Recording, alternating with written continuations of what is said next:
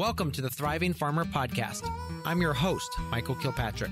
Our mission is to inspire, educate, and celebrate sustainable farming.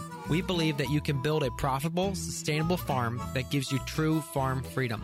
Join us as we talk to farmers, innovators, educators, and entrepreneurs to glean their top takeaways in business and life.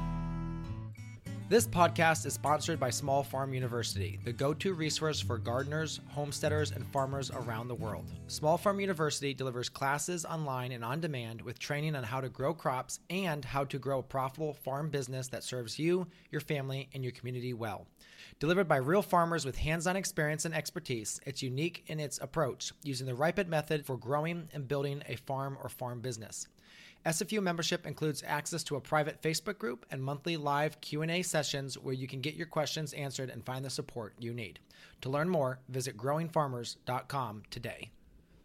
Hey, Thriving Farmers, Michael Kilpatrick here with yet another episode of the Thriving Farmer podcast. And today, my guests are Shane and Elizabeth Stuart of Crossing Creeks Farm in Shelbyville, Tennessee. Their family farm has been practicing regenerative and holistic farming since 2012 with a focus on providing a diversified offering to their customers. From grass fed meat and eggs to traditional foods like bone broth from their on site commercial kitchen, they also host numerous guests through their RV sites and private open air cabins. Shane and Elizabeth, welcome to the podcast. Hi. Hi. Thanks so much for having Thanks us. For having us. Uh, so share a little bit about, you know, let's start what got you guys started in the in farming yeah, so it really started to feed ourselves. Um, we were, my parents actually kind of led the way with that and were on their own health journey. And um, they actually tried going vegetarian and uh, it didn't work out for them. They needed meat. And so the question was, well, what's wrong with particularly gotcha. red meat and beef? And so it really started with how can we feed ourselves? Yep. Gotcha. And um, before you guys farmed, did you have uh, careers in other fields? Um, so yes, we did. Yeah. Well, Shane did, particularly Shane was in. Uh, I worked in Nashville uh, for 14 years on in commercial commercial construction. Okay. He's also just a jack of all trades. So he's also a farrier of like 25 years. He poured he poured concrete for his own company and other companies, and then um, we both grew up and worked in the horse industry. So we were in ag, uh, yeah. uh, just on the horse side of things. Um, and then my degree is agriculture business um, with a minor in nutrition. So I like to say I spent four years of learning how not to farm and eat. yes, yes. Um, yeah, we've actually got some pretty big uh, concrete projects up here we need to do, and I keep getting quotes, and I'm always just blown away by what con- it costs to put concrete in. Yeah. Um, yeah. It's expensive. Yeah, it's it's gone way up since I've done it. Yeah, yeah. The cost of concrete has gone up. And, and one of the things they're saying in our area is because there's multiple new Amazon fulfillment centers, just the amount of materials for those buildings has basically bought out many of the mines for or the the quarries for like a whole year. Yeah. Yeah. That and so yeah and so the cost has just gone through the roof. So um mm-hmm. all right so let's talk a little bit about you know starting your farm. What kind of was like you know once you were kind of like on that journey um, did you try a bunch of different things? Did you settle on one specific thing? Kind of how did that journey start? Um yeah the the passion immediately started with 100% grass-fed beef mm-hmm. uh, which is not where we recommend people starting out at. Um, mm. I think because of our large animal background, it was where we were more comfortable uh, diving into. And so my my dad is my parents that are here on the mm-hmm. farm with us. My mm-hmm. dad invested in a charter member of the South Poll Association and bought a small starter foundation herd of South Pole heifers and a bull.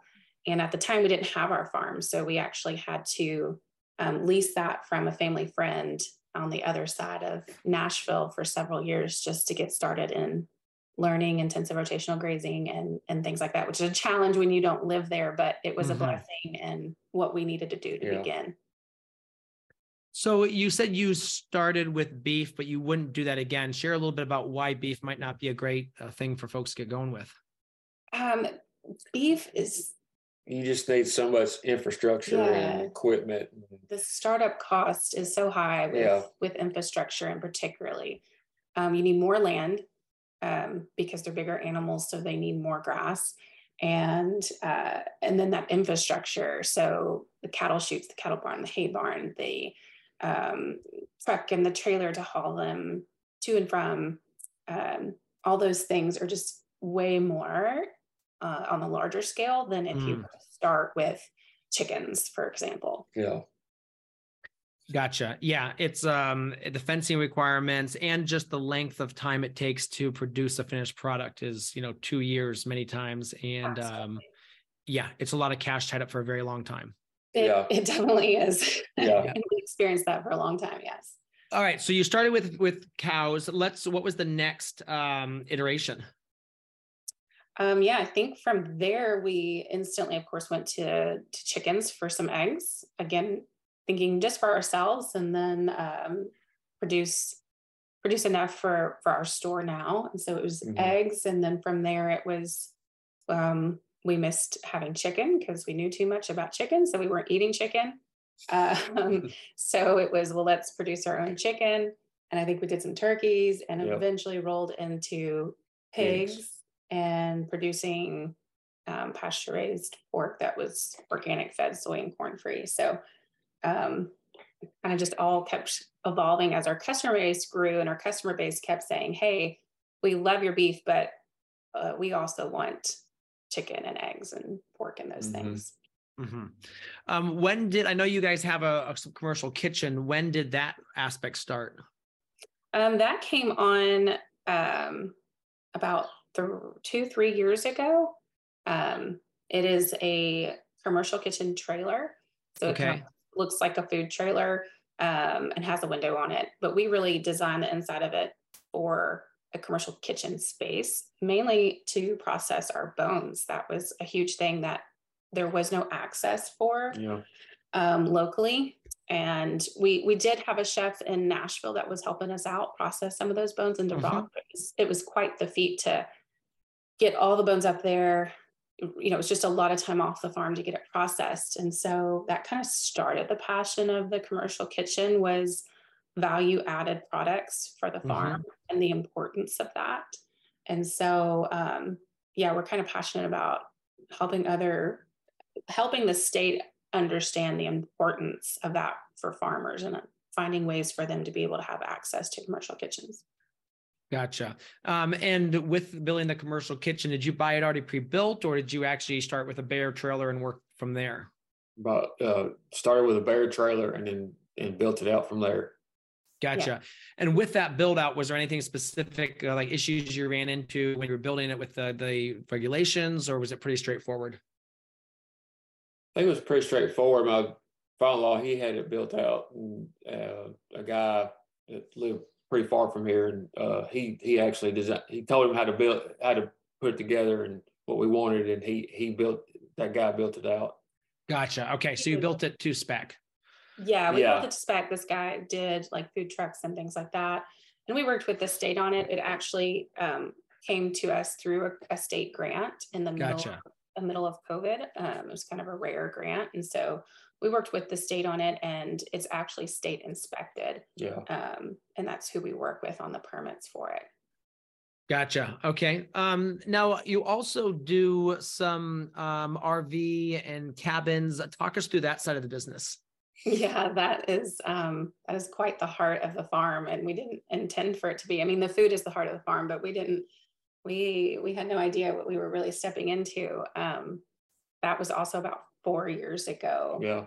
Just a couple months after we opened our farm store here on this on on the farm, um, we had it, we really it was really an accident. We had to build a new shop because the original barn here was falling apart. So mm. we hmm. had to make an investment and build a new shop. And in the process, um, mainly because my dad and Shane are out of commercial construction, they design everything here, all of our buildings. And so dad was in the middle of it was like hey we're already pouring concrete. We're already got water and sewer over here. Why don't we just on the side of this shop make an rv site in case friends and family ever need a place to stay? And friends and family told friends and family and and somebody said, Hey, can I pay you to stay here? And we thought, um, okay, why do you want to pay us? Um, and I don't think we charged them nearly anything. But yeah. They just, they just raved about it. And, yeah. you know, that kind of we really we really discovered that we enjoyed it. We enjoyed hosting it. it became this new passion of giving people an experience of what a working farm looks like and a working family farm and getting to just kind of peek into that world a little bit while they stay here and it has just evolved from one site to about half a dozen sites um, and we've been very blessed with it and yep. Mm. they stay they stay very booked now are you re rule enough that you don't deal with a lot of um, building regulations or do you have specific codes that you're following for that or yeah, so we always have the way we always advise people with that is it's it's it goes county to county in mm-hmm. your state. So it's it's by county to county. Um, technically, our county doesn't allow RV parks, but we're not an RV park. We're a working mm-hmm. farm, and so um, it is seen as agritourism. And so we won't ever have more than just a handful or so of, of sites um, because we don't ever want to break that. Yeah.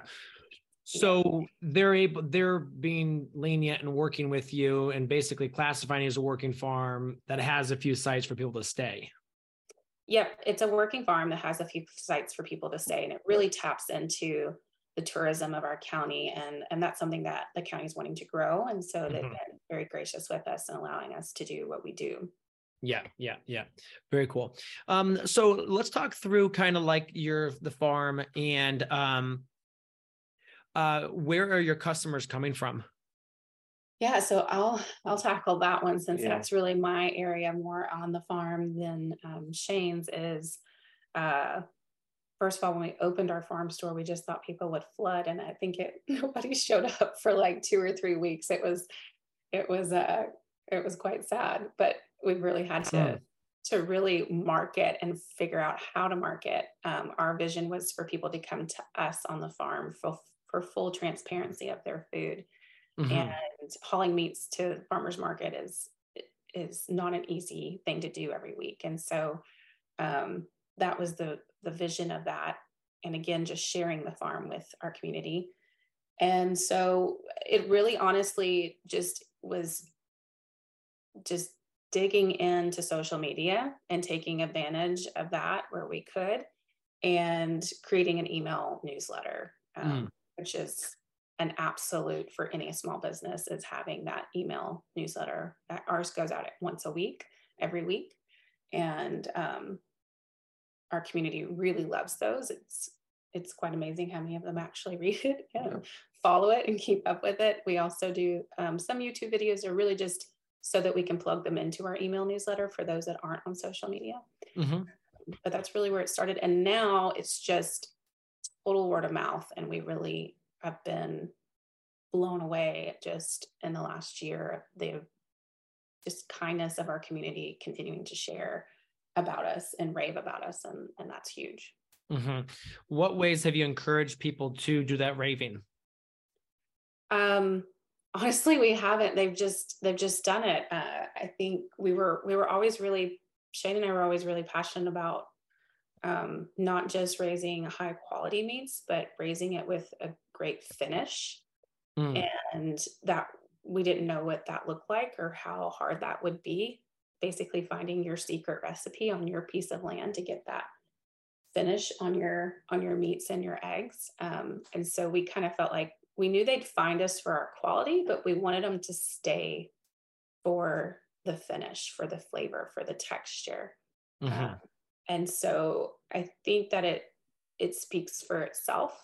Um, we're not perfect at it, and there's still things that we're constantly yeah. tweaking, yeah. which we were doing yesterday. We are just overlooking things and looking at steers and things and going, okay, how can we keep tweaking this and get a little bit better at it? Mm-hmm. Um, but our our customers have just they're amazing and many of them are are truly like friends and family yeah Mm-hmm. Okay. Um, so with the the on farm store, talk a little bit about that, kind of how that developed and what that should what that looks like.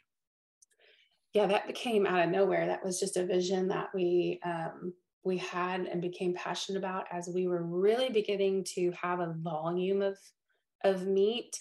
Um, like we said earlier, raising beef cattle is such a long term investment. It really took us quite a while to get to the place that we had the inventory to really not just sell to friends and family out of our carport, which is what we did. Yeah. Um, and once we started seeing people drive up and buy out of our deep freezer and our carport, it was like, oh, maybe we should actually have a store here um, and make this thing look legit. And so it came out of one necessity, just like I said, with we realized that getting to a, a good farmer's market was going to be anywhere from a 45 minute to an hour drive for us. And hauling meat in the dead of summer and keeping it cold to and from mm. was just not something we really wanted to play with. And at the time, yeah. we didn't have a freezer trailer. So it was a hey, we had another building project ahead of us. We actually needed a um, milk parlor for ourselves. Yep. And because that old barn was coming down, that old barn had housed our milk mm. parlor and our shop. And so yeah. Was, hey, we we've got to do this build anyways. Why don't we just put a store on the front of it? And yeah. um, never thought we'd get to the point that we are outgrowing it, but we feel like we're outgrowing yeah, the store, which is beautiful.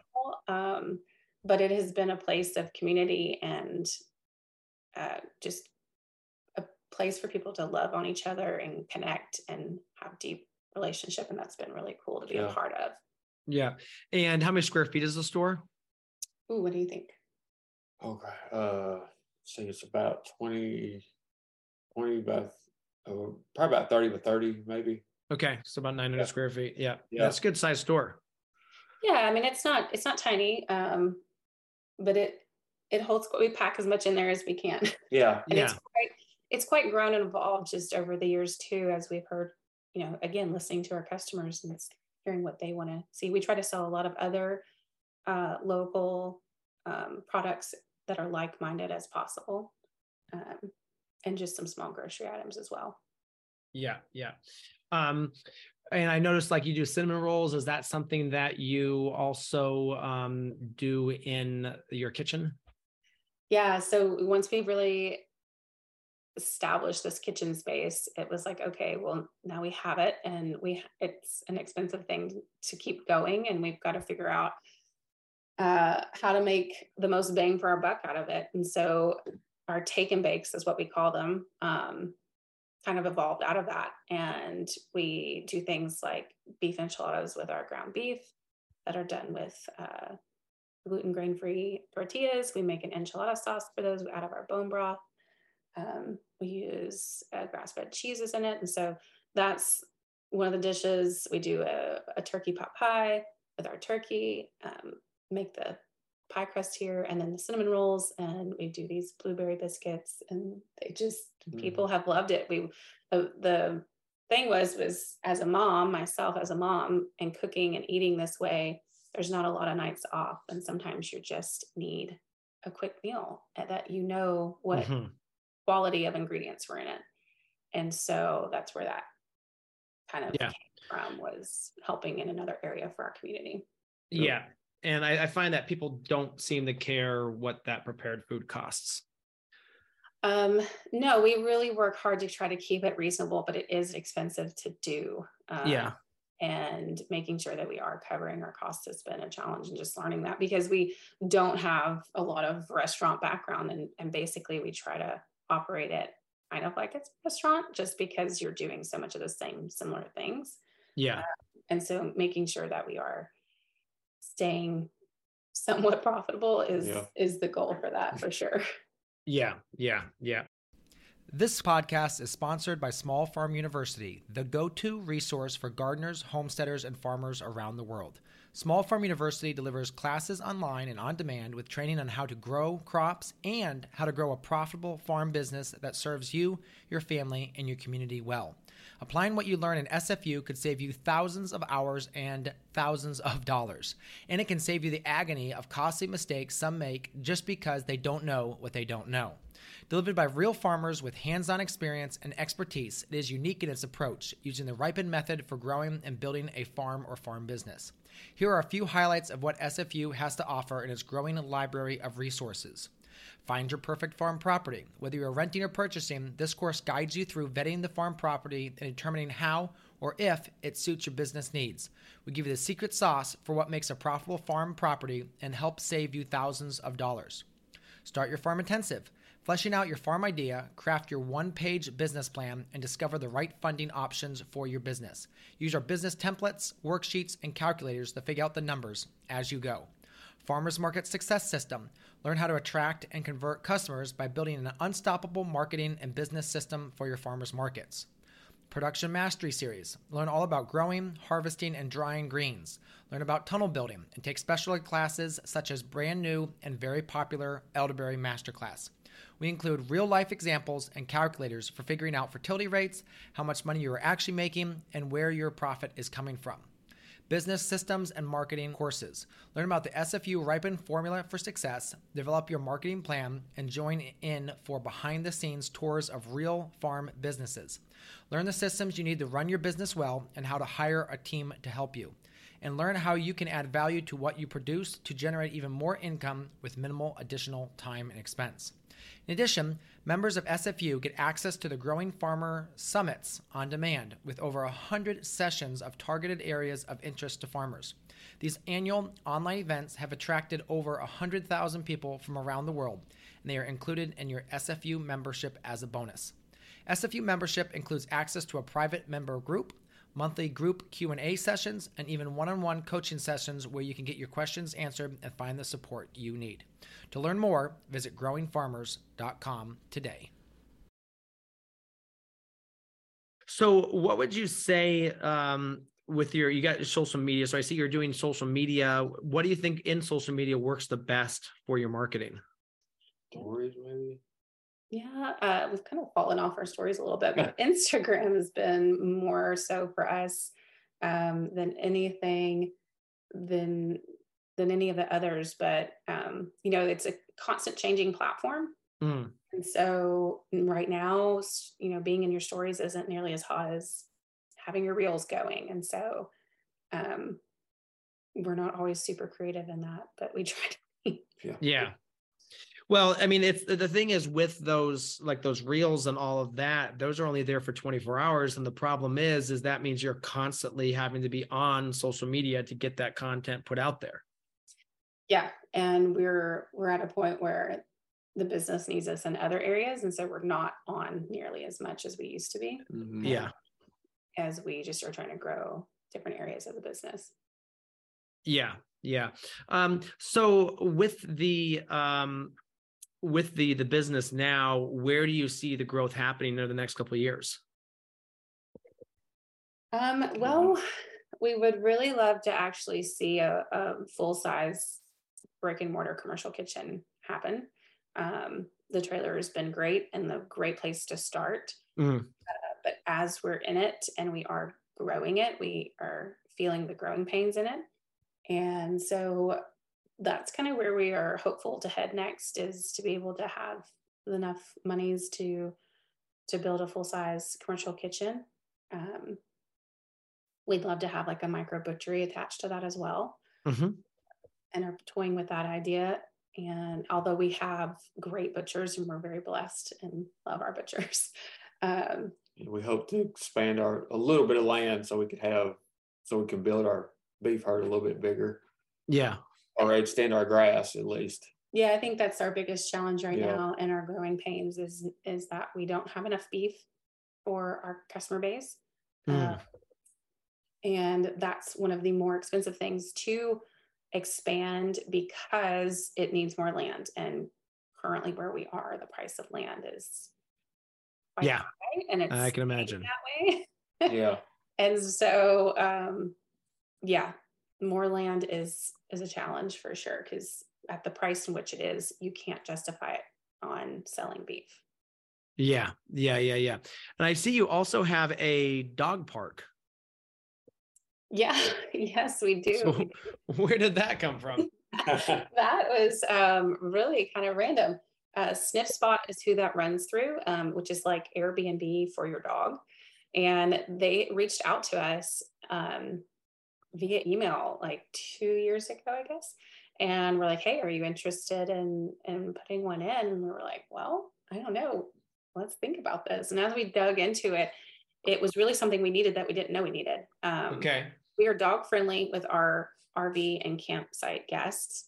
Uh, our requirement is is that dogs are on leash at all times because of mm-hmm. obviously the farm animals but you know somebody's been on the road for eight hours and the dog's been cooped up in the car and they're like can i please just let them off leash? I promise they'll be i promise they'll be good just for a few minutes. They just need to run. And we're such animal lovers that we're like sure you know and then and then there's that chicken that gets you know yeah. cooped up real fast because fido's really excited to be here. And so um we yeah we made the investment to build to build it, which was fencing, which fencing is expensive, obviously, but we looked at it as really as um, something that added value to our land. And then it created a a place that is for safe off leash play mm. for our guests, but also for our local community. We've we've had a lot of local community take advantage of it, and um, it's private in that you're reserving it um, per the 30 minutes or the hour mm. however long you want, you know, if you want it to be several hours. And so you're not, it's not, you're not just in there with a whole bunch of other dogs. Um, so we get a lot of people who have rescue dogs who maybe have trauma and they can't be around a lot of other dogs. Ah. Uh, and but they need to get them out and they need to get them exercised. And so that's kind of behind that's kind of the vision behind Sniffspot was creating private spots for people to bring their dogs to. And so it's been really neat. It's um, not like a huge money maker for us. It's really just a value added thing that we mm-hmm. can have. And it really gives us, like I said, a place to send those guests with their dogs and say, here's the safe place to go off leash. Um, mm-hmm. You have to be on leash if they're outside of that, if that, that area. Yeah. Yeah. Um, talk a little bit about the, um, the so you've got the the beef you've got the store um what uh, like the, the vendors that you've got in there i'm curious like how you've sourced those and like who how you've chosen which per- people to put in there. Yeah so that's again kind of been my my lead on that. I really am managing the the store and the kitchen space um the most. And so the store i've tried to be pretty intentional about who's who's there who's in our space, um, mainly with uh, the ingredients that are in those mm-hmm. products, as that's very important to our community. Our our customer base is educated, and so if they're sourcing meats and eggs from us, they probably already have an idea of looking on the back of a product at the ingredients list. And so um, we first try to go local if we can. If we can't find something local, then we'll go outside of that. Uh, okay but that's kind of the, the intention. It's always kind of changing and just listening to our customers and their feedbacks. Uh, also, just what products we eat in our house too. We've brought in products that companies that we just love that you know help us out in our own pantry, mm-hmm. um, and so that's where that's kind of grown from. Yeah, Gotcha.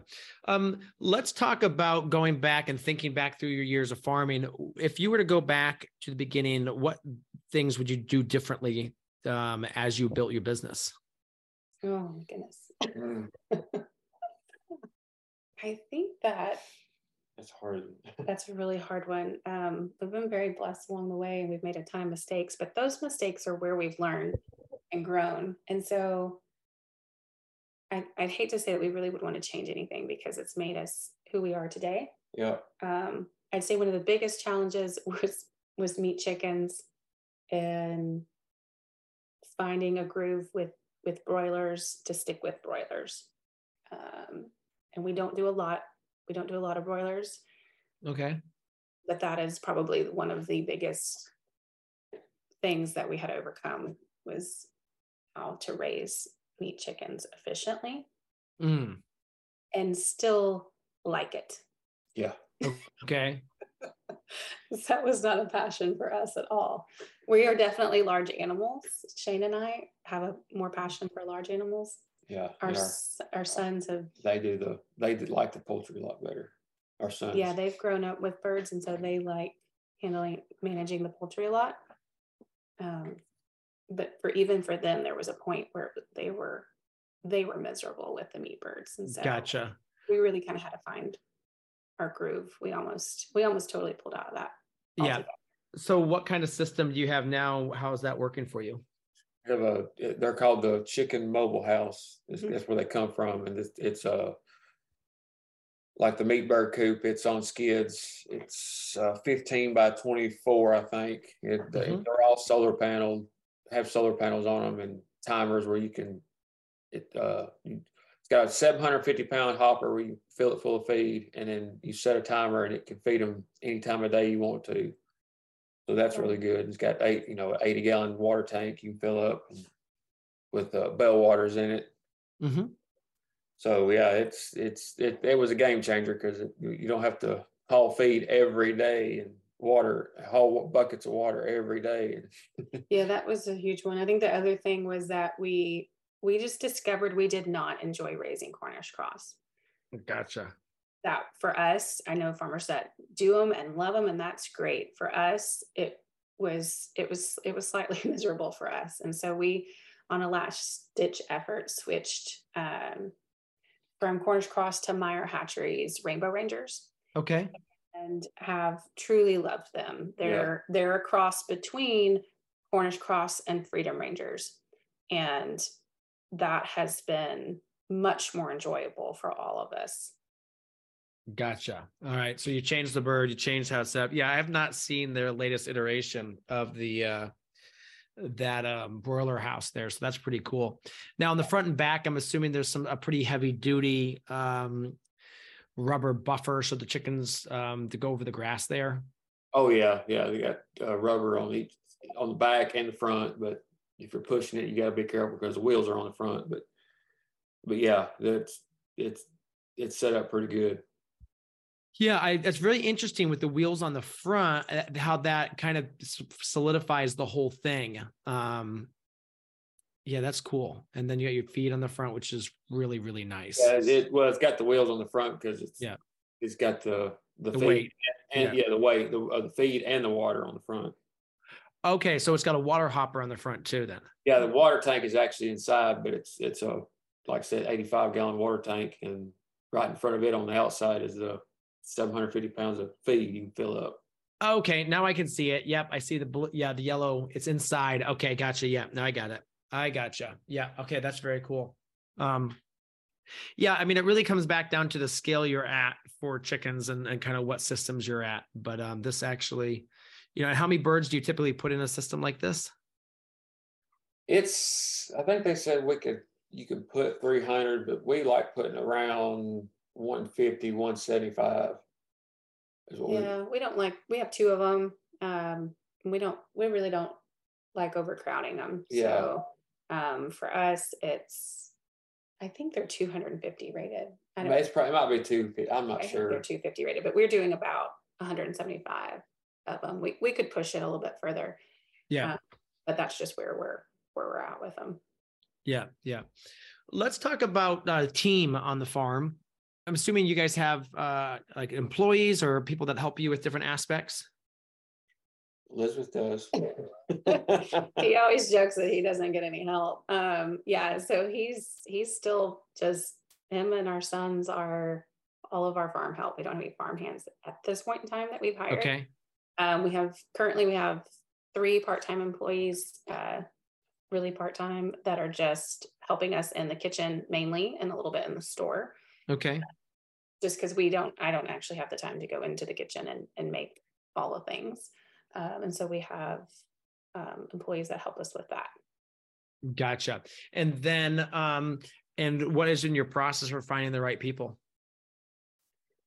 Um, really word of mouth, just reaching into our community. And um, we've been incredibly blessed with who's here and um, they are just learning and growing with us and giving us grace and as as and uh, giving them grace i think too as we all are learning and and figuring this out as we go yep Gotcha. Okay. Um, and then your your kids help too. So talk a little bit about kind of like how you work with them on that. Well, yeah. Noah does the ducks. He he's always raised ducks past I don't know four or five years, and like I said, they take they can't take care of most of the poultry, and uh, but they do, and actually they do all the mowing around that around here. Uh, they do most of our mowing. Most so just mowing. they're going to be they're both summer babies, so they're going to be uh, nine and fourteen this year, and Noah's our oldest at fourteen, and Caleb is our coming to be nine year old, and um, they it's quite amazing. They truly love they truly love it here. It's really actually hard to get them off the farm. Yeah. Um, but they have all their their schools done here, and um, they really enjoy hosting and meeting people from all over, meeting kids from all over, and then yeah, they're really involved in the daily chores. Uh, one thing that's been important to us is making our chores as efficient as possible, uh-huh. so that there's not a huge chunk of the day spent on it. Um, and so I think that's helped make it a little more enjoyable too, is that you're not just out there all day long trying to water and move ducks or whatever it is. So um, there are those days and those moments that that happens, but on on the most part, we try to make them pretty efficient systems, and that's what allows us to have time to do these other business entities. Yep. Mm-hmm, the, mm-hmm. the, boys are, are, you know, the youngest is uh, responsible for watering and feeding all the laying hens and collecting those eggs. The oldest is responsible for all of the ducks because that was a business that he started when he was about seven. Uh, was creating duck eggs for our store, and uh, and then yeah, they help Shane with whatever whatever else he needs. So gotcha. They're there. Yeah. And with the ducks, those are just from for eggs, not meat. Yeah. Yeah. He won't let us he won't let us process the ducks. okay. Noah's so attached to these. That's the one thing he's he's uh, I mean they we we aren't currently processing our meat chickens here, but they we used to when we had a smaller volume and the boys were a part of that. So they un- fully understand what that is. And so um and they're comfortable with that. But the ducks are something that Noah has just decided he really loves keeping for just eggs. Mm-hmm. Gotcha. And then you said she said you do process on farm for the chicken. We, we used to. We're not okay. right now, um, just because our volume went up, and then our demand for um, ups on our chicken was so high, and we did not have a way to chill those birds and cut them up and package them in a chilled facility, which we felt like was really necessary to protect the quality of the meat. Ah. So that may be something that we can bring back one day. And if we have like a, a micro butchery space, um, but we we don't currently butcher chickens on site. Gotcha. Okay. Um, and then um, with the with the the the RV people that come, is that something where that's mostly during the summer, or is that mostly seasonal? Uh, not in the wintertime when it's colder. Um, it definitely slows down in in the colder season. Um, however, we've recently uh, opened up for monthly stays, so those that are looking for a long, more of a long term stay. Um, and so a lot of times we fill those sites with people that are just kind of looking to hunker down for the winter. Oh, interesting. Yeah. Okay. Most of, most of it's people that's working from home or or like yeah, like uh, today we have a traveling nurse that's coming in for a couple months uh, that she's contracted in the area with one of the local hospitals. And so they always need a place to kind of go. And so sometimes we'll set aside a couple of our sites for that. We're definitely in the travel season now. Um, mm. But it, it's an ebb and flow, it does change. And uh, there's a lot of coordinating involved with that and customer service on that end for sure. But yeah, we still stay we try to stay full in our sites. Yeah. So then that's so then she's coming in for a couple months. I'm assuming she's bringing an RV and she's towing a car or something so she can have the the get back and forth. Correct. Yeah. Mm-hmm. Oh, very cool. Yeah, that's something we're unfortunately in zoned wrong to be able to do something like that. But um, and we're between two train tracks, so it would oh. make anyone staying here kind of uh, they have to get used to the trains real quick. Yeah. Yeah. Um but um but yeah it's definitely uh something that i am excited about trying to add to a future operation. Yeah cool What what kind of advice would you give someone who you know maybe is on the fence of uh, wanting to get started with their farm but not quite sure what to um, do? Uh, I think we would really say start small. Uh, don't yeah. don't diverse diversification is important, but don't diversify too quickly. Yeah, you can't do it all. you can't do it all. We learned that the hard way. You yeah. can't do it all. You need to get build community around you with other other farmers as well, and um, you know, kind of diversify. Let that be your future goals, but also really solidifying and getting good at one or two things is really important before you really release your products to the consumer. Mm-hmm, mm-hmm. So you've worked really hard to make sure that the things are quite dialed in. We have, again, we don't feel like we're perfect by any means, and there's always room for improvement. But um, we we always started small. Even like when we, I think the first time we ever did turkeys, it was literally like five turkeys, yeah. um, and now we'll we'll do you know a couple hundred this year. Mm-hmm. But getting really good at turkeys took a little while. Understanding them, understanding their needs, uh, having animal husbandry skills for each each livestock mm-hmm. um, has been important, and learning what each each thing needs from us to be able to thrive and do well and create a great finished product. Mm, mm-hmm. Well, very cool. Well, I appreciate you guys coming on today. Anything else like to share before we go? Um, I don't think so. I don't think so. This has been great. Thanks so yeah. much for having us. Thanks for having us. Yeah. Um, if people would like to learn more about us, they can hop on our website at www.crossingcreeks.com.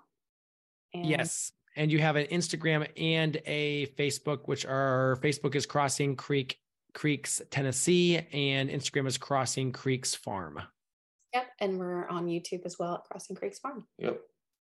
Very cool. Well, again, thank you so much for coming on and appreciate you sharing your story. Thanks so much, right. Michael. We appreciate it. All right. Thank you. Yes. There you have it, another episode in the books. So I'd love if you would hop on over to iTunes and leave us a rating and a review. Those mean everything to us. We love to hear what you're thinking. If you have a podcast guest that you can recommend, please pop on over to the Thriving Farmer podcast website and leave us a review. That's thrivingfarmerpodcast.com.